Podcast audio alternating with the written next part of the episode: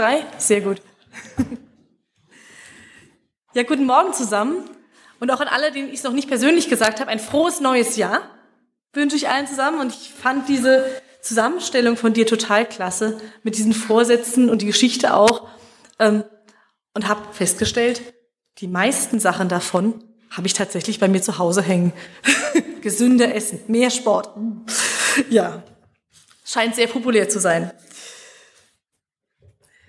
Ja, wir waren eben so die Tage, die letzten Tage so am Plan für 2018. Was machen wir so? Welchen Urlaub machen wir? Gesünder essen, wie gesagt, und so. Und da musste ich an meine Kindheit zurückdenken.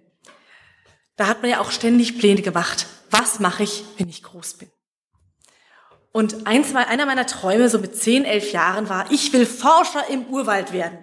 Ich habe mir das ganz romantisch ausgemalt. Ich paddel da auf meinem Boot den Amazonas entlang, auf meiner Schulter ein kleines zahmes Äffchen. Ich entdecke jeden Tag neue Tiere und fand das alles total spannend. Also meine Lieblingsbücher waren wirklich früher so Tierlexika. Ich fand das spannend ohne Ende und habe leider nicht bedacht, dass äh, da auch viele giftige Insekten sind, die ich dann nicht so mag. Und äh, ja, wie ihr seht, ist es nichts geworden mit dem Forscher. Deswegen stehe ich jetzt hier. Was wolltet ihr denn mal werden, als ihr, als ihr noch klein wart und groß werden wolltet? Gibt es da irgendjemand, der es teilen möchte? Prinzessin. Prinzessin, oh, das ist ein super Job. Sollte die Josie auch immer werden früher. genau. Marie, was wolltest du, willst du denn werden, wenn du groß bist? Also, bist ja schon relativ groß. Was bitte? Was ich wollte oder was ich jetzt will? Was du jetzt willst. Oder was du wolltest, beides. Mhm. Also, hey, cool. Super. Also wenn man so durchgängig einen Wunsch hat, ist klasse.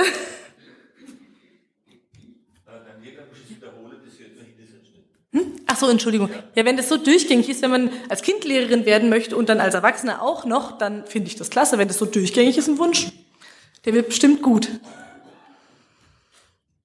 Ja, vielleicht habt ihr auch schon viele Vorsätze gemacht fürs neue Jahr und Pläne gefasst und euch überlegt, was machen wir denn besser dieses Jahr oder anders. Meistens hofft man, dass es besser wird.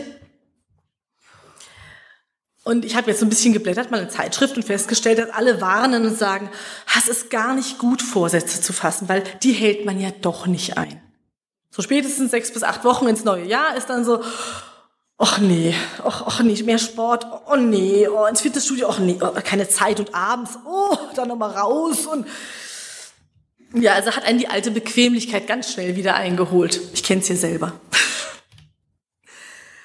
Ja, schon der Herr Jesus Christus musste sehen, dass äh, ja, der Geist zwar oft willig, aber das Fleisch schwach ist. In dem Fall, als die Jünger ihm eingeschlafen sind. Ja, und trotzdem macht man immer wieder Pläne. Also wir leben ja nicht so in den Tag rein, was man ja auch machen könnte, oder was Kinder ganz oft machen, sondern wir machen Pläne, wir legen Ziele fest, wir haben Visionen im besten Fall. Und ich denke, das ist auch irgendwo legitim, denn ich habe letztens ein englisches Sprichwort gelesen, ähm, das hieß, if you fail to plan, you have planned to fail. Also frei übersetzt, wenn es dir nicht gelingt zu planen, hast du geplant, dass dir nichts gelingt.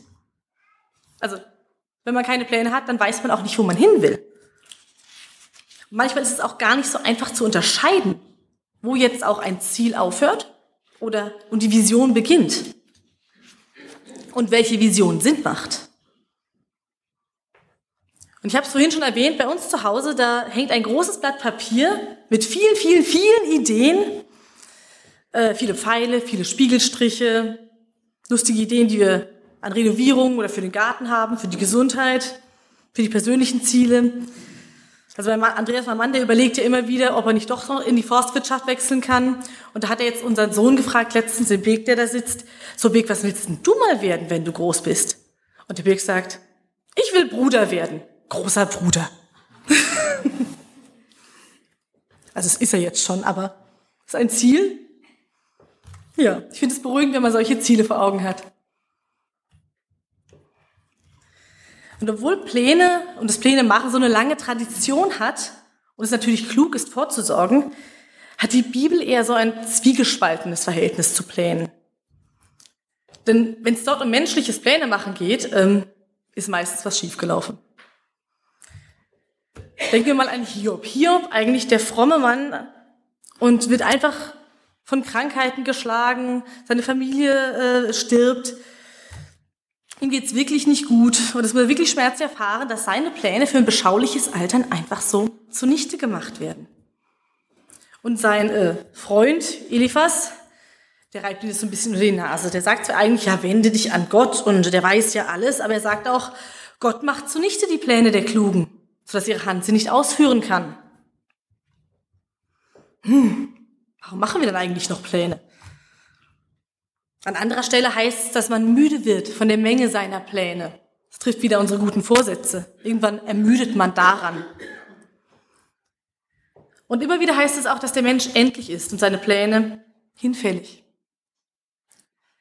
Also wo immer auch die Sprache auf Pläne und Vorhaben kommt, dann ist es eigentlich immer der Mensch, der plant. Gott hat seinen Plan. Der Mensch plant sein ganzes Leben immer wieder neu, jedes Jahr, aber Gott handelt, steht da. Gott setzt seine Pläne um. Und beim Propheten Jesaja, da geht es auch noch ein Stück weiter. Da wird dann auf den Gottesknecht verwiesen. Auf Jesus würden wir sagen. Der wird Gottes Pläne letztlich in die Tat umsetzen. Wenn er sein Leben zum Schuldopfer gegeben hat, heißt es dort, wird er Nachkommen haben und in die Länge leben. Und des Herrn Plan wird durch seine Hand gelingen. Das ist doch mal eine Aussicht. Vielleicht sind wir die Nachkommen. Vielleicht kann durch uns etwas gelingen. Spannend dabei finde ich vor allem, dass im Neuen Testament Pläne eigentlich gar nicht vorkommen. Da macht keiner Pläne. Die spielen einfach keine Rolle und vielleicht auch, weil davon ausgegangen wird, dass Jesus alle Pläne erfüllen wird und in die Realität umsetzt. Durch Jesus ist das Reich Gottes schon angebrochen, heißt es. Und anstatt Pläne zu machen, weist Jesus auf die Zukunft hin und sagt, hier kommen keine Pläne vor, aber ich gebe euch was anderes für eure Zukunft. Ich gebe euch Hoffnung. Hoffnung, dass es weitergeht. Hoffnung, dass es euch gelingen kann. Diese Hoffnung ist allgegenwärtig, sobald von Jesus Christus die Rede ist. Und Sie ist viel tragfähiger, als jedes Plan jemals sein könnte. Es ist ja so mit Plänen, manchmal sind es kleine Pläne, da plant man eine Nachmittagsunternehmung, die Kinder werden krank und dann fällt sie halt ins Wasser. Und dann gibt's zu anderen Zeiten größere Pläne. Und dann funktionieren die nicht, weil Gott es vielleicht besser wusste. So ist es mit unserem jüngsten Sohn gegangen. Was bin ich heute froh, dass ich nicht rechnen kann? Gott wusste es einfach besser. Und ich bin mir sicher, die meisten von euch haben das auch schon erlebt. Dass ihr eine Situation hattet, eigentlich was ganz anderes geplant habt, aber Gott hat es besser gewusst. Und am Ende habt ihr gesehen, es war gut, was Gott getan hat. Denn Gott sorgt sich um uns. Er sorgt sich um euch, um jeden einzelnen von euch, mit seiner ganz persönlichen Lebensgeschichte. Er kennt uns besser, als wir uns selber kennen. Und er weiß, was uns bewegt, was wir planen, welche Hoffnung wir hegen. Und er weiß genau, was gut für uns ist. Und darum hat er uns zusätzlich zu unseren eigenen Plänen und Visionen auch ein bisschen Handwerkszeug mitgegeben. Gott stellt uns nicht in die Welt und sagt, so, macht. Jesus war ja da, das wisst ihr doch alles selber. Aber er hat uns auch schon weit früher die zehn Gebote gegeben. So ein kurzer und bündiger Maßstab für unser Leben. Und das Spannendste an diesen zehn Geboten finde ich, die sind eigentlich nicht im Befehlston formuliert. Also man kann sie so lesen, aber man muss es nicht. Da steht nicht nur, du sollst. Also ich kann euch, euch sagen, was äh, passiert, wenn ich sage zu meinen Kindern, auf, auf, Zimmer aufräumen. Die Gesichter sind dann äh, eher lang. Aber in den zehn Geboten heißt es eigentlich übersetzt, du wirst. Nicht du sollst, du wirst. Also folglich, ich bin der Herr dein Gott, sagt Gott. Und du wirst keine anderen Götter neben mir haben. Und genauso, du wirst nicht stehlen, du wirst nicht töten. Du wirst es einfach nicht tun. Menschenskinder, was für ein Vertrauen Gott da in uns setzt. Merkt ihr das? Er gibt uns ein Versprechen. Er sagt, ich gebe dir diese Gebote, weil ich weiß, dass sie gut für dich sind. Und ich weiß, dass du mir gehorchen wirst, weil du mich liebst. Du wirst es schaffen. Ganz bestimmt. Jetzt ist mit uns Menschenkindern ja nicht anders als mit Kindern allgemein. Auch wenn sie ihre Eltern lieben, gehorchen sie nicht immer. Und das ist dann meistens der Punkt, wo es irgendwo schief geht. Aber sie wissen, wir Eltern sind für sie da, auch wenn es schief geht. Und das wissen wir auch bei Gott.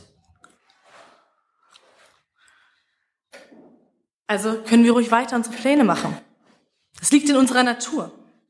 Und es ist völlig in Ordnung so. Aber wir sollten uns nicht dabei auf uns selbst nur verlassen und auf unsere eigene Klugheit und meinen, wir könnten unsere Zukunft voraussehen.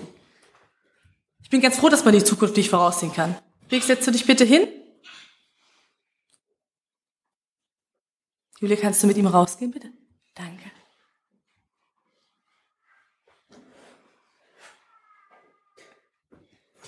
Wie das so war.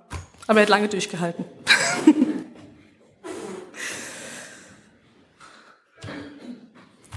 ja.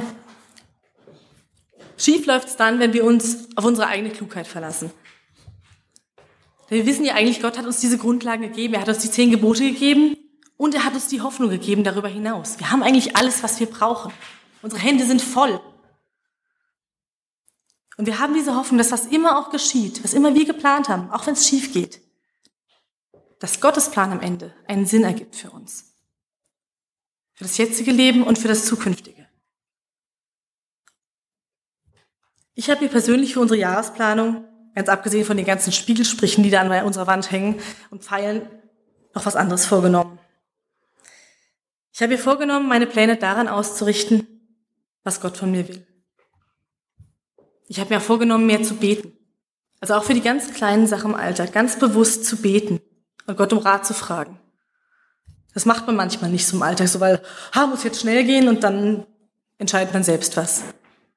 Aber ich glaube, diese Zeit ist wichtig, wenn wir uns die nehmen. Und ich habe mir vorgenommen, dass ich versuchen möchte, so zu leben, dass all mein Planen und mein Hoffen so wäre, als ob das Reich Gottes schon da wäre. Das sind alles Gedanken, das ist alles noch nicht fertig. Das ist alles noch nicht perfekt, aber es ist ein Anfang. Und ich möchte euch einladen, heute am ersten Sonntag des neuen Jahres dass wir uns jeder selbst ganz persönlich fragen, was ist Gottes Plan für uns? Für uns persönlich, für uns als Gemeinde? Und wie kann ich leben, dass Gottes Plan durch mich gelingt? Was kann ich heute tun, dass ich einem anderen zum Segen werde? Weil wenn wir das denken und so uns so darauf einstellen, dann können wir wenigstens versuchen, das Vertrauen, was Gott in uns setzt, zu rechtfertigen. Soweit wir es eben vermögen dann haben wir auch eine Vision. Und unsere Vision für das neue Jahr lautet, so zu leben, als sei das Reich Gottes schon mitten unter uns. Denn das ist es. Amen.